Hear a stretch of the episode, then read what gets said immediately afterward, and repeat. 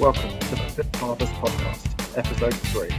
This week, we talk about high-volume workout programs, too many reps, and can you eat too many steaks and get fat?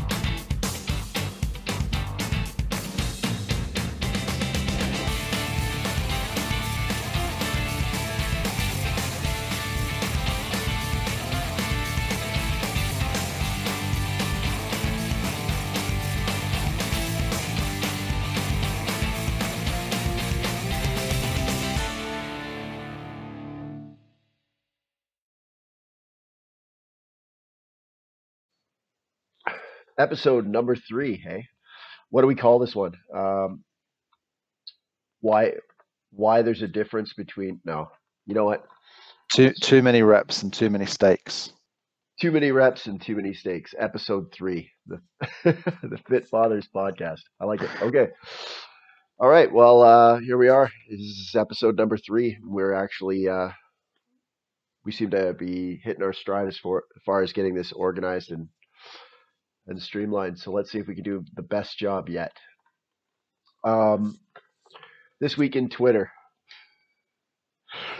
the myth that you can eat all the steak and eggs and butter that you want and you'll be 5% body fat and you'll look like Arnold Schwarzenegger. What are your thoughts? Sadly, it's not the case. It depends what your goal is, I suppose. But for most people, they're not going to be able to eat themselves overweight by doing that, or they're not going to be able to become obese by doing that, because there's only so much steak you can eat. But if you are wanting to get really lean, have visible abs, you're going to have to moderate on the number of steaks you're eating or the amount of butter you're using, because it's not just carbs that make you gain fat. It's anything, too much of anything. And whilst it is more difficult to eat too much steak, it's not that hard to eat too much steak for a certain physique. If you're going for that physique where you've got the visible abs, unless you're very active, very tall, muscular, it's going to be, you've got a certain amount to play with, and you can't go. You can eat more than that amount, definitely. What are your thoughts? Well, my thoughts are that a lot of people think that just because something's healthy, it doesn't count as far as the calories. And I mean, we're seeing that.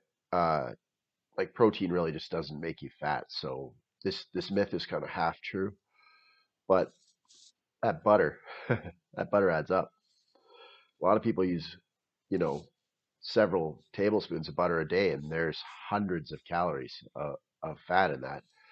I find quite often that that's actually one of the biggest challenges when I'm trying to hit a caloric goal is I want my food to taste good and be filling.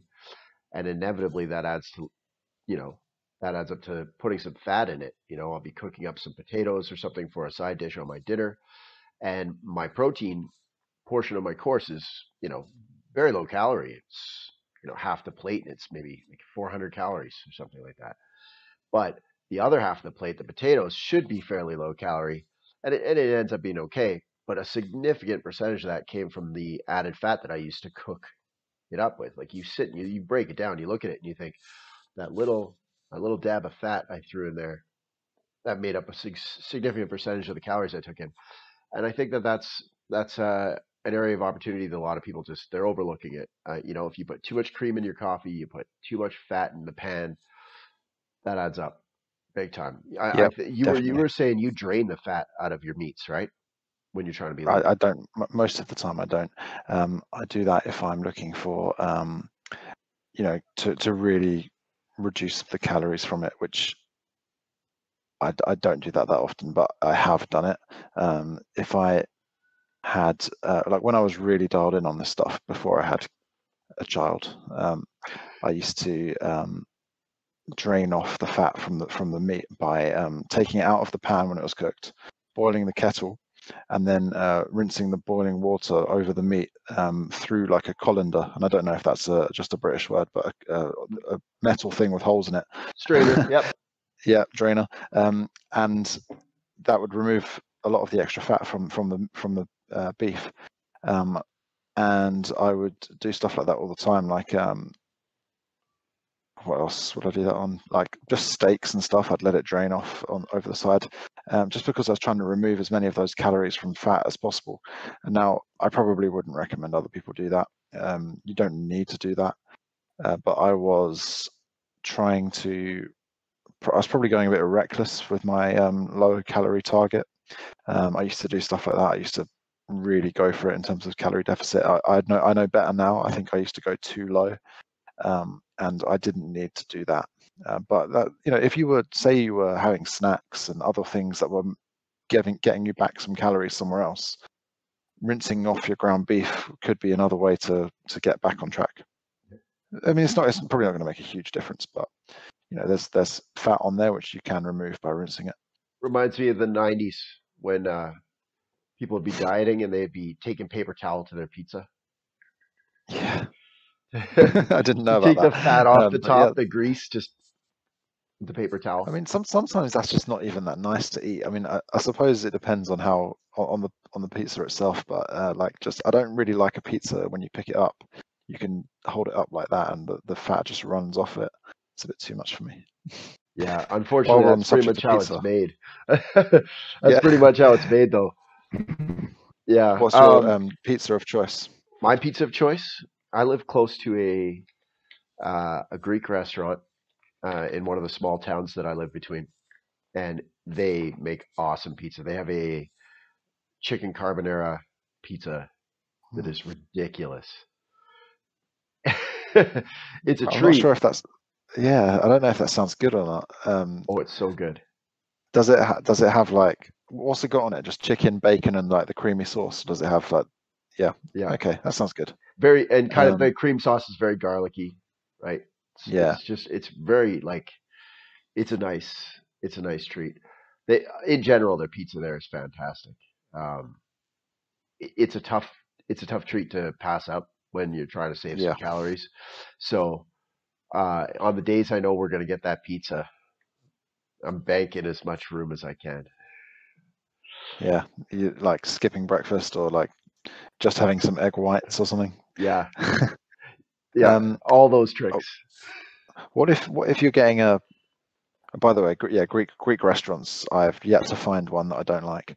I come from an area of North London called Palmer's Green. And it's tongue in cheek. It's called Palmer's Greek because of so many Greek people live there. And there's like some really good Greek restaurants there, and you're just spoiled for choice with the different kebabs and stuff you can get.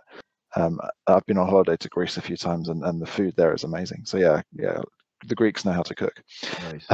But yeah, my choice of pizza, something with as much meat on it as possible usually. Yeah, that'd be what I go for. I like mushrooms and peppers on a pizza as well. Yeah, I do too. The choice here is usually a matter of compromise. My kids won't eat that stuff. I don't like mushrooms, but I do like peppers. So yeah, meat pizza. Sometimes if I'm getting a Domino's pizza, you can order, which is I don't do. You know, that's like a guilty pleasure. That's like a once every 6 months kind of thing. But I go on there sometimes, and you can order through the website, and you can like choose a pizza off the menu and customize it. And sometimes I pick the vegetarian one, but then I add double chicken on it. So I have like a chicken vegetarian pizza, just because I like all the combinations of all those different vegetables, but I want the chicken as well. Anyway. Well, you've just taught people how to order Domino's. I didn't even know you had Domino's pizza over there. Yeah, well, we've got Domino's, we've got Pizza Hut, and we've got Papa John's. I don't know if you have all three of those. Yep. Yeah, those are here too. Yeah, those are some of the American. I mean, we have even more American chains than that. I'm trying to think what else we have that's, but definitely those ones and more. They dominate the world with their restaurant chains, right? Yeah, they do definitely. McDonald's is the biggest real estate holder in the world, right? It is, yeah. There's a good film on Amazon about that. I don't know if you've seen it. It's called The Founder, and it's all about how I won't spoil the movie, to be biggest real estate company in the world. That's good. Yep. All right. Well, so the myth that you could just eat whatever you like as long as it's meat and fat, you're good to go. No, not true. Yeah. Yeah, I'd say focus on meat. You'll definitely get more food for your calories by doing that. And the leaner that meat is, the more that is true. And you'll be able to get very full, but you can't just eat T-bone steaks every day, all day for 3 meals. Well, you can actually do that, but some you can do that and get lean, because people do. But yeah, it depends on whether you've got the room in your caloric budget to do that, and there's a limit to what you can fit in, and that's pretty much it. But yeah, you'll be getting your protein, you're hitting your protein goal. So let's talk about topic number 2 today, cheating reps. You had a tweet on Twitter that got a pretty good amount of engagement on it. People had a lot of opinions. Yeah, so the beauty of Twitter, the curse and the beauty of it is that you are so limited in what you can say, and I can't really be bothered to write long threads that much to cover everything, and the more you do that, the less people will engage with it anyway. So the beauty of it is that there's no nuance, so people will either strongly agree with you or strongly disagree with you, and it generates discussion on your tweet, which helps more people see it, which is good. But that's a curse as well, because then you've got all these people replying to you saying, oh my god, you're wrong, Arnold did this or whatever, you have to defend your viewpoint or argue back to a load of different people and explain how you actually, yeah, what I meant was this, but it kind of came across wrong because I only had a shortened amount of space. So yeah, that happened with my tweet about cheating reps. So what I said was something like, when the reps start to look different, that's when you should kill the step. And people were saying very validly actually that sometimes those reps where you have to cheat just a little bit are the ones that the next time when you come back, say that was the 9th rep, you'll get a clean 9 reps the next time, or maybe a slightly cleaner 9 reps, and then the time after that a very clean 9 reps, which I agree with. Yeah, it does work like that. You if you're always stopping and every rep always looks absolutely identical, then you're probably not really going to get stronger, because there's always a little bit of overreaching required, and you might break form slightly. You've got to do something you haven't done before to force an adaptation. So yeah, to clarify, yes, that some slight cheating is okay. But what I was trying to get at was, when you see people doing pull-ups, for example, and they do 4 good reps, and then a 5th rep where it looks kind of not quite so good anymore, and then they go for a 6th, and their head starts going back, and then their knees start coming up, and their back, they've lost the scapula are no longer retracted, and they start coming in like this, and then they go for another one, and it just looks awful, and eventually they're going to injure themselves. You should kill that set long before that point. Or when someone's doing bench press and their spotter touches the bar, and then they go for another rep and the spotter is now gripping the bar, and then they go for another rep and the spotter is doing an upright row. Yeah. So yeah. So yes, you can cheat slightly, but if you're having to break your form really significantly to even make that rep, then I wouldn't count that, and I would not make that the aim of your training, to be doing reps like that. What are your thoughts? Yeah, I mean, I wanted to start out by saying, I think you just pretty much, sunk that argument. You've just established that what you said is true, because the exception, as you pointed out there, is more or less highlighting the rule, which is, once the form breakdown is so bad that you're no longer targeting the correct muscles, that extra rep didn't do you any good, and it's more likely to do you some harm, because that's how people get hurt. when you're trying to do a thing in a way that is not the way it is intended to be done, then that's when you put yourself, you know, at the most risk to, you know, harm joints or strain muscles that aren't really designed to do what you're asking them to do. But on the other hand, I myself am a bit of a fan of what some people would call cheating reps, although it's really funny to me because they'll often call you out on it on things like rows.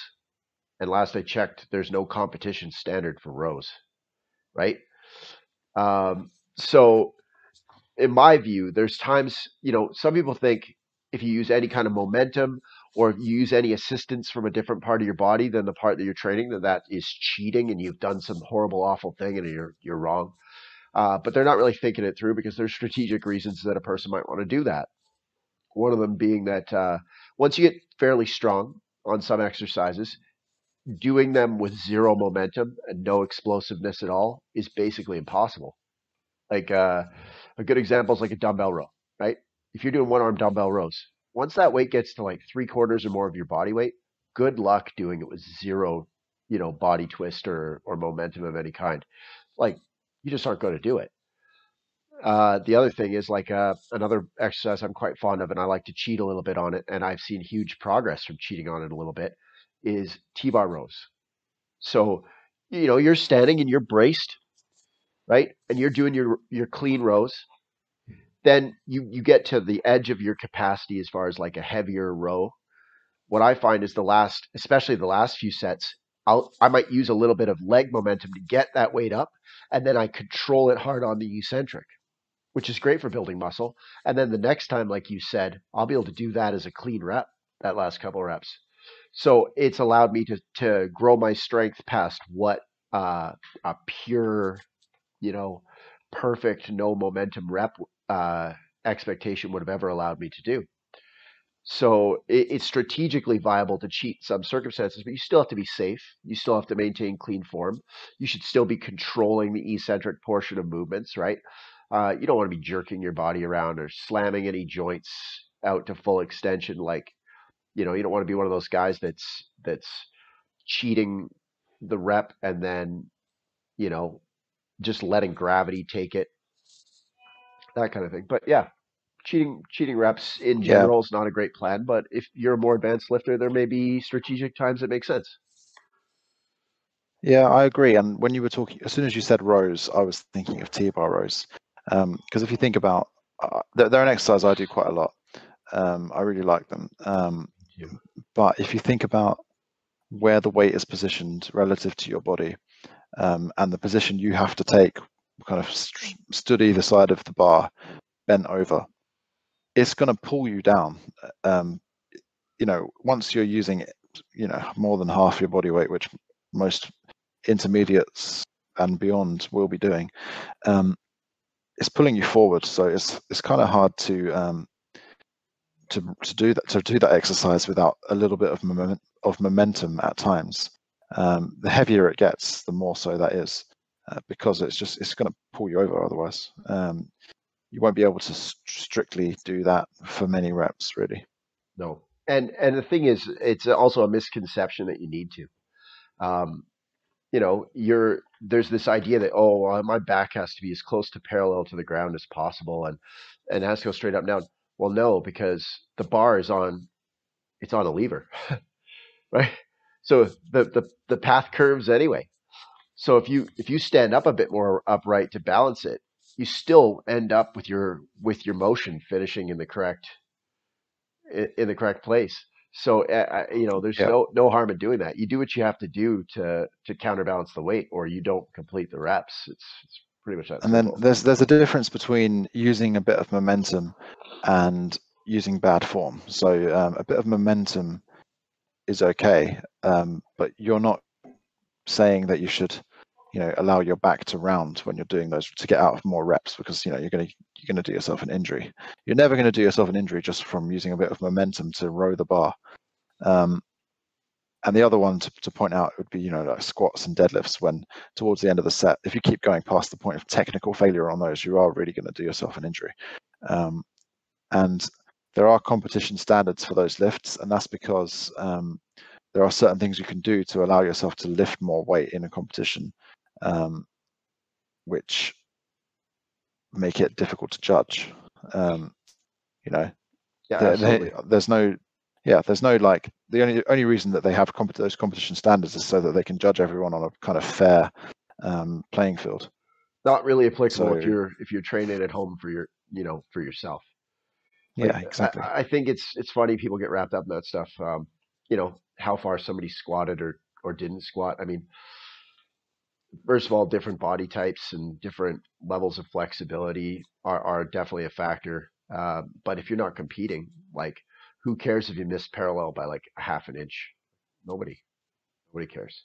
Yeah, right? It's not like your quads and your hamstrings and your glutes are gonna say, oh no, that didn't work. Like I wasn't activated because you didn't hip parallel.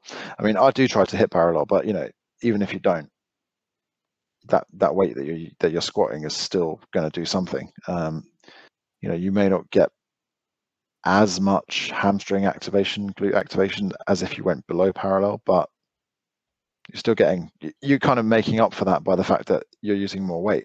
So it's activating more anyway because of moving more weight. Yeah. So, and I mean, you, like, again, too, like every rep isn't necessarily picture perfect. You know, you're getting tired, you're doing a set of 12. So what if 2 or 3 of the reps weren't perfect? People getting really, really wound up on things that aren't super important.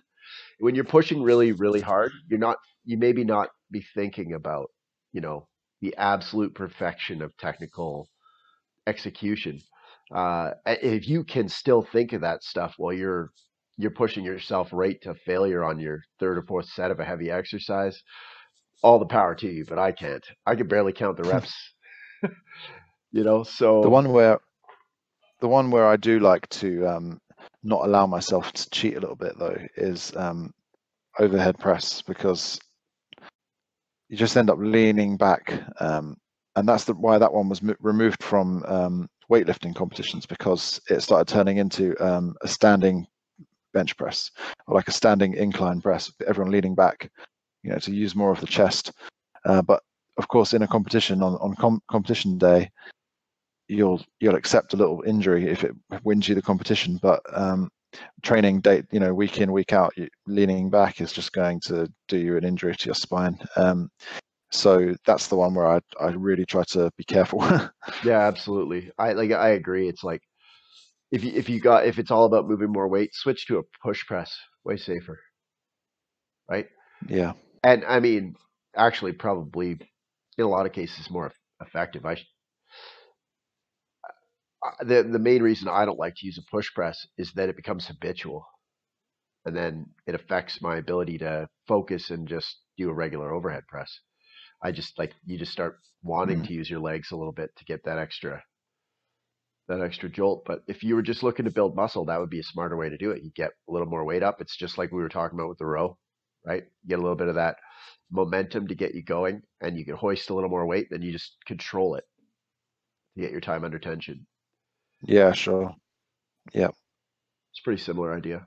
But I mean, generally with these things, it's kind of common sense if you just sit and think about what your goal is, what you're trying to accomplish. Like, sometimes when I'm doing shrugs, I'll do them kind of power shruggy, you know, I just like really like try to get them up fast, but you don't like, I don't let them go down fast, right? I'm not jerking downward. I'm just using a little bit of extra body English to get that shrug to complete, because it's very heavy, because I'm hoping to increase my, you know, I'm hoping to increase my capacity there on a stricter version down the road. So cheating reps, sometimes they're okay. But final version, yes. Two thumbs up, like Siskel and Ebert, right? Yeah, right, we're flying through these topics. I think we need a new topic. We're way too organized today. Okay, so I've got a DM from somebody which I'm answering to that person, but I'm also going to read it out here and we can discuss as well. So their question was, so they said, I'm working trying to gain weight. I'm working out 4 times a week, mainly strength sessions.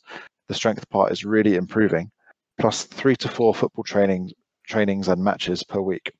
What my problem is I can't get enough calories per day to be in a surplus. Protein intake is good enough. What do you suggest? Thanks. So I could, I'll have a go answering that on here. Go for it. Be interested to get your thoughts as well. But the first thing that really stands out to me actually is the strength part is really improving, and yet they are saying at the same time, I can't get enough calories per day to be in a surplus. So those two things, unless this person is a real beginner, which I don't know yet, then those two things don't really compute for me, because I usually find that if I'm not eating enough, I'm not getting stronger. Don't know about your thoughts there. Well, yeah, or they have some body fat to spare. But I mean, because I've been getting a little bit stronger as I leaned out this whole summer, but I keep my training short, right? Short and intense. If I was also playing football a few times a week, I kind of suspect I wouldn't work out for very long. So that would be my thoughts, is probably this person had like 15 to 20% body fat when they got started, and that's what they've been using to make up the difference. So that could be, I mean, that would be my question. Like, are you losing weight? Because if he's losing weight, then he's probably right. He isn't eating enough, because you would think his weight would stay fairly steady otherwise. Well, what I've asked him so far is, how many calories do you think you need, and how would you describe the way you eat? So what I'm kind of trying to find out here is whether he is avoiding certain foods which are making it hard for him to get in that calorie surplus, because what a lot of people will do is do something like a low carb diet and then say, but I want to gain weight. And obviously that's possible, but you've just made it quite a lot harder for yourself by removing an entire food group which contains a lot of things which are very useful for getting bigger, because they're more calorie dense and easy to eat a lot of. You know, I'm thinking rice and bread here. I was also wondering about if this person might be doing intermittent fasting, because that's another question I get asked a lot as well, is I'm doing intermittent fasting. I eat in this 6-hour window, but I'm trying to gain muscle. What can you suggest? And same answer really. You're making it harder for yourself by limiting the amount of calories you can get in, because you've got a small window. Your stomach only holds so much, so it's going to be harder to get enough calories in to gain muscle. You still need to actually hit that crucial point of eating enough. Removing things or restricting the time is just making that harder, but we'll see what he replies. He hasn't replied yet. For sure. That's, I mean, especially if they're doing both of those things, fasting and restricting carbs, it's like, okay, well, you've just made it extremely difficult for yourself, right? Which is quite a common thing. I find a lot of people are doing that, especially people on Twitter. Yeah. I'm always surprised. I'm having a hard time. It works great for fat loss. Yeah. But and then of course the polar opposite being not true. Like it doesn't work good if you're trying to put weight on. Yeah. But it's still possible, but it's just making it really hard for yourself. Possibly too hard. Yeah. So intermittent fasting, not great if you're trying to put on muscle, in my opinion. And Brad Schoenfeld tweeted about that today on Twitter. It was huge. He just said, like, oh no, it was Ted Naiman. Oh yeah, I saw that. Yeah, and he said like after about like 16 hours, your body's starting to eat lean tissue if you're fasting all the time. So yeah, so if you're trying to gain muscle, you need to be the periods in which you eat, you need to be generating more muscle gain than another person who's not doing intermittent fasting. You have to, not only do you have to eat enough to gain muscle, you've got to eat enough to gain more muscle than what you lost by fasting. Yeah, because your body's doing this all day. It does it all day, every day. Someone once gave me this analogy, which I liked. It's actually somebody who's followed me since I had like 100 followers, and I speak to him occasionally now and then. Really nice guy, and he said, imagine a brick wall. And every day your body is taking out bricks and putting in new ones, taking out more bricks and putting in new ones. And for the average person, that kind of balances out. And that's basically like the regeneration of your like lean mass, of your lean tissue, because you break it down and then you repair it. And yeah, for most people, it kind of balances out. And then as you get older, it kind of starts to, the breaking down, the taking the bricks out starts to be more than the rate in which you're putting new bricks in. So, you know, as you get older, if you're not doing anything about it, you will lose muscle, which everyone will do if they don't take steps to slow that down. So your body is doing that, and when you're fasting, it's taking those bricks out and it's not able to put new ones in until you eat. So if you need to grow, get bigger, gain muscle, you need to be putting more bricks in than you're losing. And you know, after 16 hours or whatever it was that Ted Naiman said, which was backed up by a study, which I need to read. Yeah, if your body has started to break down that lean mass for energy, you're gonna have, you've basically given yourself a disadvantage. You've handicapped yourself. So now you have to work harder to catch up and put more bricks back in than what you're losing. Building lean mass is slow. Like, people don't understand. Yeah. It's like you could lose it faster than you can build it. It's not easy to overcome that. Yeah, because your body doesn't want one. I have to think about what I'm saying here, but it's not necessarily a good thing from an evolutionary standpoint to have a lot of lean mass. Not more than necessary anyway. Your body, for survival, lean mass is expensive. So if you think about the way humans have evolved, there wouldn't have been so much food around. So having all this lean mass on you, like extra lean mass, like a bodybuilder or so, just means you need to eat even more food to survive. And what would probably happen is you would, your body would acclimatize to whatever is available. So you'd lose lean mass because you wouldn't be able to find enough. You wouldn't be able to find enough food to sustain it, and the body will get rid of the lean mass first because it's calorically expensive.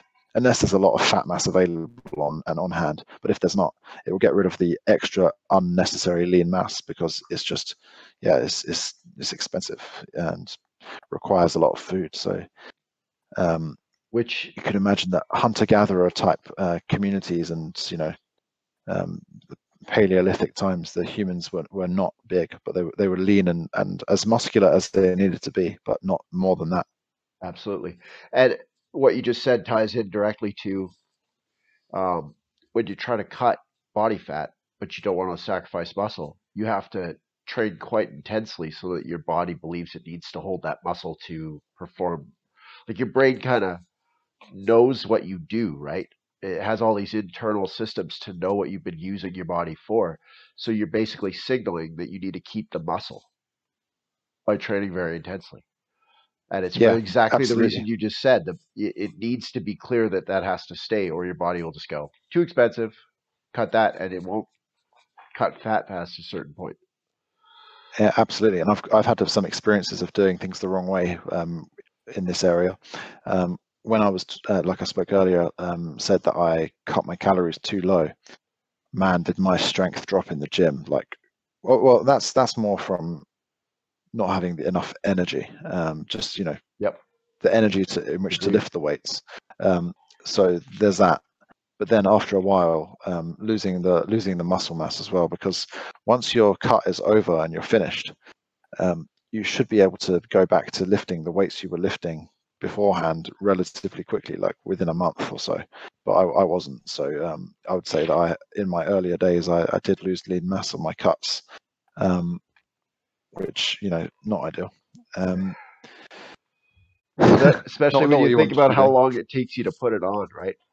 It's just, you know, it might take you 6 months. Like, after you've been lifting for a little while, it might take you 6 months or a year to put a few pounds of muscle on. You can lose that real fast if you diet too hard.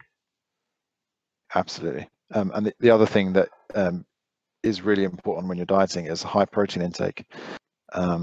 People sometimes make this mistake because they think I'm going to be gaining muscle when I'm bulking, so that's when I need to have higher protein intake.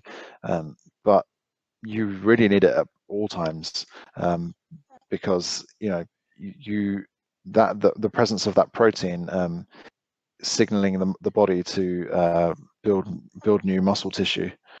If that signal isn't there, it's more likely that the body's going to use that muscle tissue for energy rather than building it or Absolutely. Sustaining it. Absolutely. That was really good. I didn't want to interrupt you. You're really suffering today.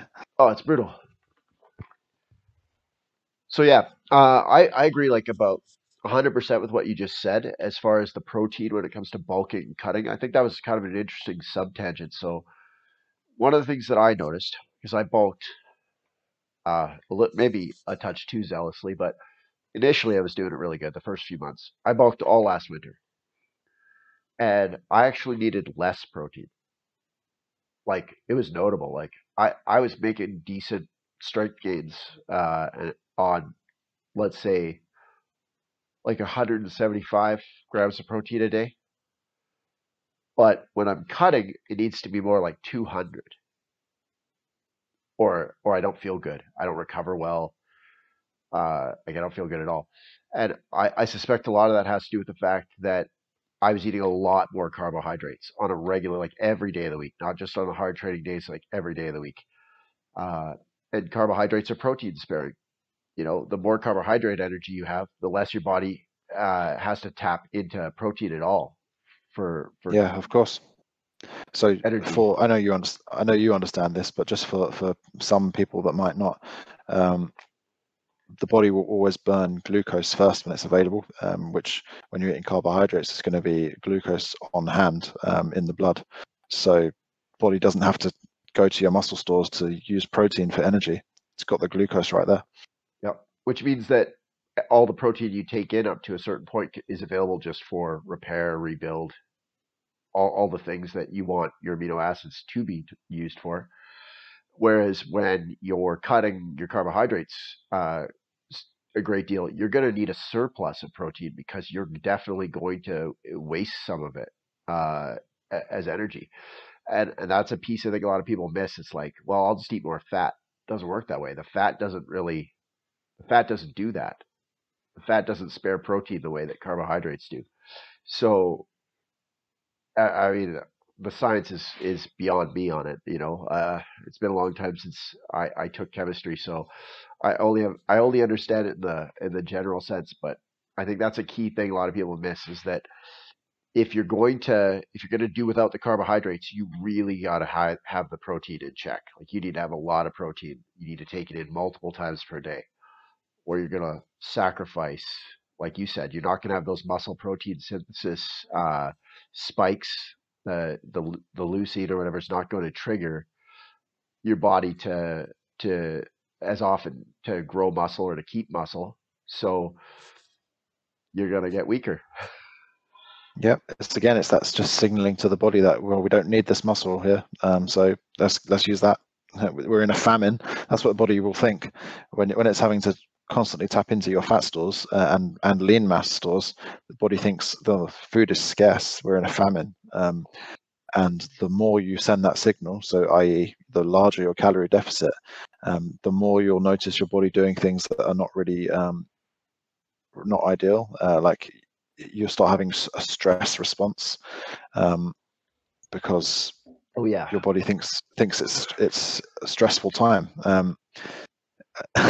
And yeah, I can remember like getting more sick, and like I started to get like a little I don't know what it's called, but I got like these little painful little spots in the hairline of my head, you know, just annoying little things like that. And starting to this is when I was getting really lean, like feeling cold all the time, so the body is trying to conserve energy by not moving as much, and you're lowering your temperature. Yep. And there was even a point where I was not eating enough that I noticed that it was hard to speak. Like my the muscles of my face were slowing down. Like I couldn't get the words out the way I wanted to. Yeah, so you got to be careful. Don't cut calories too harshly. It doesn't lead you to getting, well, it can lead you to losing fat faster, but it's not the right way to do it. And you'll pay for it. Yeah. It's a miserable experience too. If you got friends and family that you live with, they're not going to like you very much. Every time I overshoot, I try to lose fat too fast. It always makes me into a kind of a person I don't want to be. So I would recommend strongly against that. You've got all the time in the world. Once you're at a healthy body weight, if you're looking to just lean out a little bit, you have all the time in the world, unless you're signed up for a contest and you've got a specific due date. It's just not worth it. I did this once when my wife was pregnant, and our son was born in November, and I was cutting from that summer, like I started in like July or something, to November. I don't know why I did this, but when women are pregnant, they usually ask for more favors and things like, would you mind just, and they're totally understandable, like, would you mind just getting me this? Or, you know, I'd really like an ice pack, or, you know, some food or whatever. And I just was not a nice person at that time. Like, I mean, I don't want to be too hard on myself, but I wasn't a complete asshole, but I just, yeah, she was very happy when I decided to stop cutting, basically. Yeah, I'm lucky I have such an understanding wife. Yeah, my wife starts baking more cookies. If I start getting real cranky, she's like, you know what? I know how to solve this. She just she bakes me more treats and fattens me up again. Like, but yeah, good idea. So yeah, that's definitely a consideration. When it comes to fat loss, it will change your mental attitude a lot. Yeah, really got to watch out for that. Actually, it's funny because I was talking to a client today who's had some kind of some distress around energy levels and just like reactions to food that are kind of extreme, and he has cut down quite lean over the last several months, and now now we've got him on a build cycle. But like the idea is to keep his weight steady, not, you know, we're not going to do a crazy bulk or anything like that. But he's sort of having a hard time finding the balance, and there's definitely been some emotional ups and downs. So it's definitely a common sign that something's a little off. If people should not ignore those signs, right? Like they should not push forward harder. If you're finding that you are enduring a great deal of emotional distress with your diet, that's a sign that it needs a little bit of tweaking. Don't just keep going at that. Yeah, and that makes me think of something else as well, where I would become very extremely food focused. Like it was my number one priority of all the time would be like, right, what am I eating at my next meal? Yeah, you're counting down the minutes till the next meal. Yeah, yeah, you're like checking the clock. Yeah, that's not. Yeah, that's a good sign that things are maybe overly dialed in. And what always tended to happen with me is it would lead to a massive rebound. So I'm really going to try not to do this the next time. But you know, there's always this kind of desire to, when you reach the point where you're like, okay, I'm happy, I like the way I look.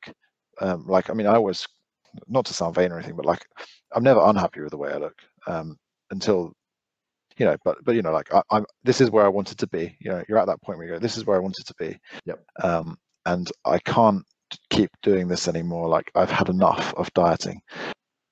When I get there, I usually say, right, now I'm going to try and gain mass and stay this level of leanness, like keep the abs, keep everything as lean as it is now, but just get bigger. And it never works, never.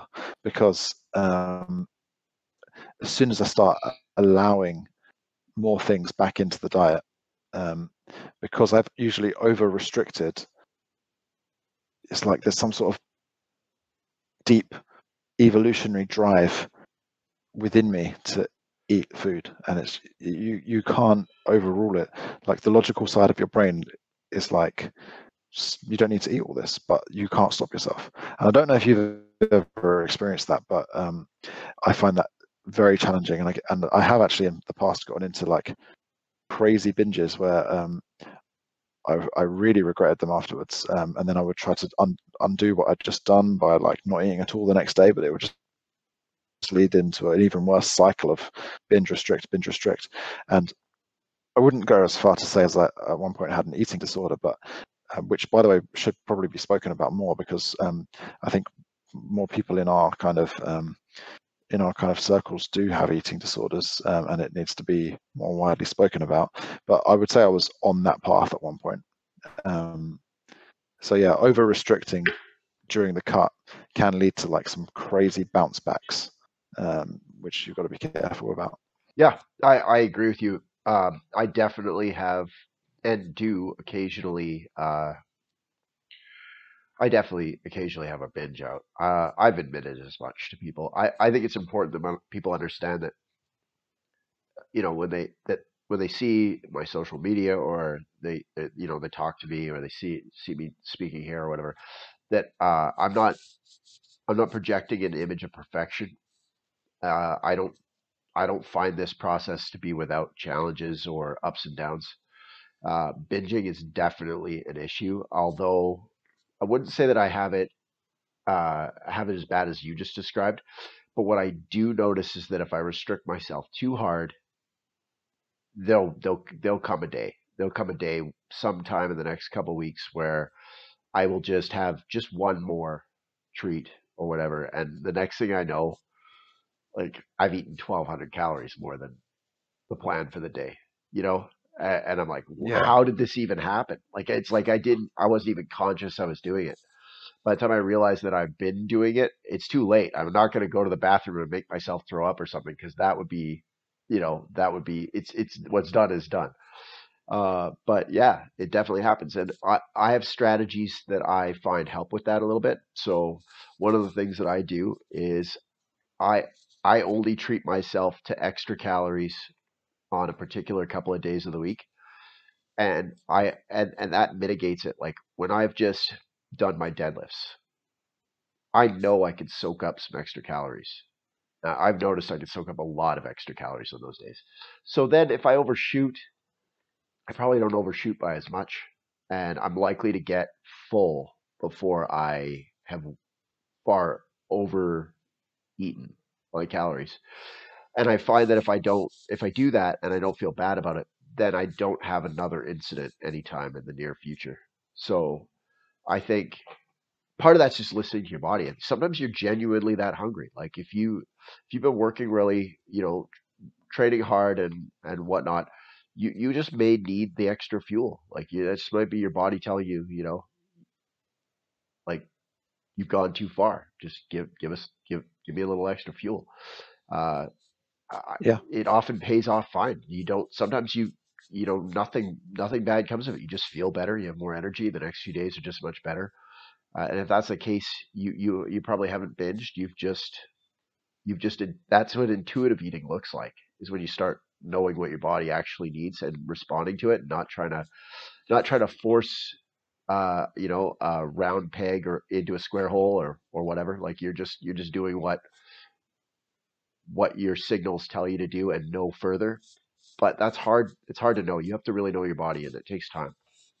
I think that's where we're all trying to get to, or where we should all be trying to get to. And I think for me now, I'm tracking my calories and macros much less than I used to.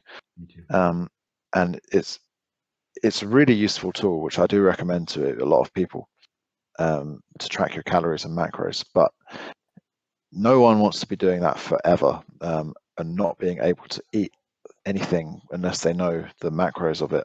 You know, are we going to be still doing this when we're 70 years old? Like, I don't want to be. Yeah. So I think it's a really good way of learning what's in foods and how much of it you should have. But the goal long term is to kind of just learn your body and learn what you need, which is a great thing to aim for. And I feel like I'm getting there. But I just want to go back to something else you said as well about on the days where you do deadlifts, you feel like you can soak up a lot of extra calories. And I think that you touched on something interesting there. So to kind of go on a bit of a tangent there. If you've been in a calorie deficit, you know you've been losing fat for a long time. And you know you're getting lean, and then one day you know there's a social event and you go out somewhere and you eat like a stack of pancakes with maple syrup. That and this kind of thing happens, and I've been in those situations, and you beat yourself up for it afterwards. You're like, oh my god, what did I do? Like I'm gonna have gained fat back or whatever.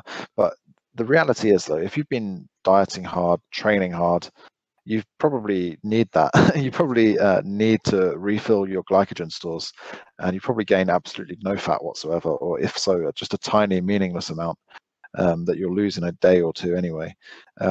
And you'll feel great after doing that, if you can get past the psychological guilt side of it. You've just replenished all the energy that gets stored in your muscles and your liver, which has been depleted through weeks and months of dieting. So sometimes your body really needs that, and there's a reason why you can sometimes find yourself in a situation where no matter how strong your willpower is, you're going to cave, because that's what your body needs. So relax a bit, and if you had empty glycogen stores, all those carbs aren't getting stored as fat; they're getting stored as glycogen. Yep. So. Yep, it's not always a bad thing. And there are signals, like how you feel, how you look in the mirror. When you wake up in the morning, do you look flat? If you look flat, you're out of glycogen. Like if and you'll know the difference, because if you have one of those carb refuels, the next day you'll wake up and you'll look like Superman because you're all puffed up, right? But you don't look fat. You just look full. And that's, I mean, those are the kinds of things that people don't already know, they're not, or they haven't got the awareness around the habits, the pick up the simple clues, and the intuitive eating thing that takes time to develop, because we've all lived, or most of us have lived many years eating the standard American diet or standard Western diet. Standard Western diet, I call it. Yeah. And, just eating around the clock, whenever we feel like it, whatever we feel like, total abundance, no awareness of how our bodies feel, probably chronically inflamed, deconditioned. And none of that has prepared you to adequately, intuitively eat. So, if you did that for 15 years, it's going to take you a few years of at least being aware of what you're doing to pick up on the signals, to develop the habits or whatever. For the long haul, I mean, might even take longer than that. I mean, I don't count calories all the time, but what I like to do now is I like to go through when I'm cutting calories. I do it because I find I need the extra help to manage it. But even then I don't count them all the time. But I do little phases. Like I might be really, really meticulous for a few weeks just to get that awareness, just to to get an audit of what I'm eating. Because what I eat evolves over time. I change my favorite recipes out a little bit. Maybe I discover a new food that I really liked that I never heard of before, or whatever somebody recommends to me, or market prices change. So I start eating more beef and less pork, or vice versa, or whatever. So it's good to run the occasional audit so that I just see how that all plays out relative to past experiences. But I don't do it all the time, and less as time goes on. And like you said, when I'm 70 years old, I'm probably I'm not going to care about, to the same degree, about micromanaging that stuff. But also, I should have many, many years of good habits with which to, fall back on my intuition for. Can you hear him? You hear him? Yeah. He's calling. There's a great. What's he saying? I'm not sure, because with the headphones, I can tell he's talking, but I can't hear him too clearly. But he's something, daddy. He's got, there's a hole in the floor over there. So I have a fireplace down here, and there's a hole over the fireplace with a grate. and that lets he can hear you then. Yeah. Lets hot air go up to warm the whole house, right? When you're using the fireplace. But it means that in the living room, the boy can hear me talking and he can yell at me down through the grate. Yeah, that sounds like something my son would do as well. Pretty cool. All the kids do it. They, they, from time to time, it's, "Hey, Dad," through the grate. He can't see you though, can he? No, I'm like about 10 feet back from the hole, so yeah. Right. But yeah. I've recently had to be doing some work during the day, and some of that has been, at home with my son, but I've had to go into another room for hours, be on calls and stuff, and he's been coming and opening the door and shouting at me because he doesn't understand. He obviously has no idea and doesn't understand why I'm just going away for hours when normally I'm I'm there the whole day. But yeah, my son does that to my wife a lot. She's working from home right now as well, and he's been the star of several major conference calls. He just wasn't going to take no for an answer. He was going to go sit with his mom. Period. He's usually pretty good though. He just usually sits in her lap and smiles at everybody, right? It's really funny. Yeah, that's very nice. It's not always nice. Okay. No, yeah, I guess sometimes it's quite distracting. And you've got to think about something and be a parent at the same time. I'm getting really useless at just using my own brain. That's okay.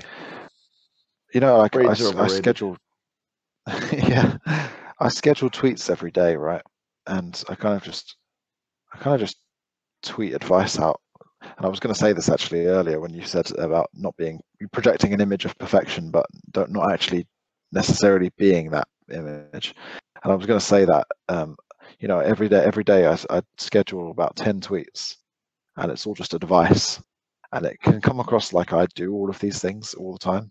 And, someone actually mentioned that in a DM to me recently. A guy who was a little bit annoyed that I missed his DM. He got pushed down, and he said, for someone giving a lot of, he said, "Well, from today, it's been a long wait and I'm still waiting for a reply. For someone who's giving lots of advice to others, hashtag everyone matters." So yeah, I guess people just think I'm just like this guy who just is perfect and tweets out all this advice on how everyone else should be as perfect as I am, which I totally don't want people to think of me like that, but I guess it comes across that way. Anyway, what I was trying to say was I'm getting bad at using my own brain to think of ideas. All my tweet ideas now, I have to read something and then be like, "Oh yeah, that's something I can talk about." Whereas I used to, when I started doing this, just sit there and just free flow from whatever came into my head, but I just don't seem able to do that anymore. Yeah, I feel the same way. I think part of it is that I'm not terribly interested in talking about detailed minutia around training on Twitter. Yeah, I feel like there's dozens of accounts that'll tweet out how to set up for a given lift or something like that, and it's a lot of work for low engagement too. Yeah, it just is. So that doesn't interest me as much. I'm more interested in things like what we talked about today, which is exception cases and strategies for success, because that's the kind of stuff I think that actually is harder to come by out there. You could Google how to do a given exercise and get 20 high quality videos, right? Right now. But that's not the stuff that hangs people up in the long term. What hangs them up is they don't know how to put all those little things together in a cohesive working, plan. And they also don't know how to make it fit their life. You go grab some random free program off the internet and you go do that program. You have no idea if that's a good fit for you, right? it was whoever designed it with them or the clients that they like to work with in mind. You haven't been vetted against that, right? They may be on performance-enhancing drugs that you're not on. They may have, well, here's a classic example. A lot of the guys out there in the fitness circle there, they're great guys, but they're, you know, 25 and single. And the only demand on their time that they don't control is their work schedule. Every other minute of their life is 100% theirs to do whatever they like with, right? They can structure all of that stuff exactly as much as they like. They can go to the gym exactly when they want. You know, they can plan to eat only the meals that they want to eat. But that's not the lifestyle of the average client. The average client is like more like you and me. They have kids. They have wives, right? They have family obligations and stuff that they have to kind of cram into their limited free time. And then that makes controlling all those variables much, much more difficult to do. Managing your stress, getting enough sleep, making sure that you don't train so much that you can't possibly recover from it. Those things are actually more challenging than many people seem to think that they are. And that's because they get their information from people who don't face those challenges. So that those things are not considered. You know? Yeah, I fully agree. And I bet you probably feel this quite a lot because how old were you when you started training? 35? Yeah, I like almost 36. Yeah, and already married and a dad to twins. So and now a third child as well, a son as well. So I bet you sometimes think if I'd have started training when I was 18, like. Just think of how perfect it all could have been. Like I could have had the perfect plan and I could never have missed a session and I could have always eaten the perfect thing. And I think like that as well, because I mean, I didn't have kids when I started training and I started at 25, which you'd think I would fit into that category of being able to do whatever I wanted. But it wasn't the case because I was quite an old 25-year-old in that I was already in a very established relationship, yep. Already living together for many years. And I couldn't just structure my whole life around my training and eating, which is what I would have done if I was single. Like when you're in a serious relationship with somebody who has other desires, you have to make concessions to that person so that their life isn't just fitting around you. And you know, I couldn't make my wife, who was my girlfriend at the time, I couldn't make her life just fit around my training and make her eat whatever I wanted to eat, and no, we can't go there because I can't eat whatever. And you know, but whereas if I was on my own and I was young, I could have done whatever I wanted, and I could have led my life to just get the most out of my gym time and do all this hustling as well, or whatever else everyone talks about. So I guess all I'm saying is, yeah, I understand what you're saying. Yeah, I you know, you'll hear things like, you know, it is non-negotiable to get 8 hours of sleep. And I'm like, haha, must be nice living in Never Neverland. Because tell that to my son. Yeah, tell that to my son. Like, your kids do not care about your plans. They don't care at all. They don't understand them. And even if they did, they would still do whatever they wanted. Like, you know, I could make a separate meal for myself. I could do that. And occasionally I do that. But if I had to do that for every single meal, that would mean I'd have to make like 6 meals a day, right? Yeah. That's even less time that I have to do the other things that I want to do. Like at some point, something's got to give. Everybody's got 24 hours in the day. And, you know, if your life is less freedom, more responsibility, then you're going to have to account for that when you're planning your training and your nutrition and all those other things. And you might have to be willing to accept slower progress that is sustainable, that won't, you know, push you over your limit. We talked about stress and having an emotional reaction to eating and training. Well, that's a real issue. You know, your life, you don't want to destroy your life while you're trying to improve your health. So yeah, these are the topics that I think are valuable. Yeah, definitely. And something that we spoke about last time was actually, or was it the time before? It was about, approach to training when you're a new parent, or you know, a parent with a young child, and I mentioned how much my training changed upon becoming a dad. And it's surprising to me, or it was then, just how much I could cut out and eliminate from my training and still make progress and still look the same or better. So there was a reason for this, and now I've forgotten what it was. It's annoying. Probably because you have a 2-year-old and a baby on the way, and it's late. No, sorry. I felt like that was going to be a good speech, which could have made it in, but never mind. I have to cut that out. That's all right. Yeah, yeah. My brain's tired. Yeah, my son at the moment, he just wants to wake up every hour and drink water. So yeah, you just washa or even osha. Just hear it in the night. I get woken up by osha. It's pretty hot there still, though, right? Yeah, and he doesn't drink enough during the day. Like, he's just too.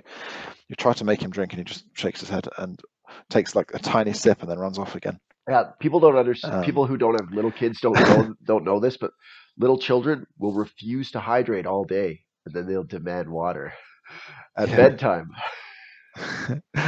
and in the middle of all the night, like every hour sometimes. Yeah. Oh. I want to get one of those little. He's still in a cot. With like, I don't know if you call it a crib, but yeah, like a hamster, when you can put the water on the outside with the little thing to drink it out of. I want to get one of those, attach it to the side of his cot so that he doesn't have to keep waking me up to hydrate himself. He gets all his hydration at nighttime. Yeah, I actually like, because it's not as hot here, but we do, like, during the winter, it's really dry here. And then in the summer when it's hot, of course, we have a similar kind of issue with the kids and not being able to, I don't want to deprive them of water. I also don't want them stumbling around in the dark in the middle of the night trying to get some. So we have like kids' water bottles, like the Contigo, like the Contigo ones. We fill those. We give it to them at bedtime. They just take it to bed with them because they'll wake up in the middle of the night and they'll be thirsty. Yeah, I've got one.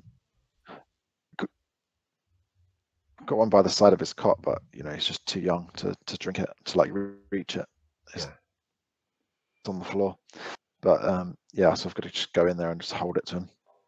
Soon he'll be old enough. You're in the home stretch. Once they're like three and a half, they start to be a little less. Then there's another one. Yeah, that's actually the worst. Actually, you get the oldest child just independent enough to kind of to be a handful, because they no longer want to be right there with you all the time. They're off doing their own thing a bit, and then you've got the baby that's like attached, and they have like no common interest. That's a tough patch. You're breaking up a lot now. That's okay. Nobody wants to hear about babies anyway. But yeah. Okay. I was just saying, you're in for one of the tough stretches, which is when you have an infant and like a toddler. Not two at the same time though, like you. So I feel like I can't complain too much, because I know what it must have been like for you, because my sister has it now. So, and I hear a lot about it, and this sounds hard. Well, twins are harder at the beginning, easier. Twins sounds like the hardest thing ever. They're hard at the beginning, but they're a little easier later, right? Because they have each other, I guess. Like, it's like they always have a friend around. Yeah, a friend that they don't mind fighting with.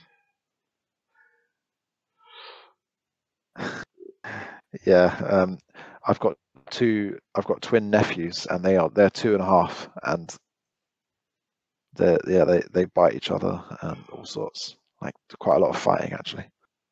Yeah, I just got the one boy, thankfully, because I imagine there'd be some brawls. He's already willing to throw down with his older sisters if they push him around.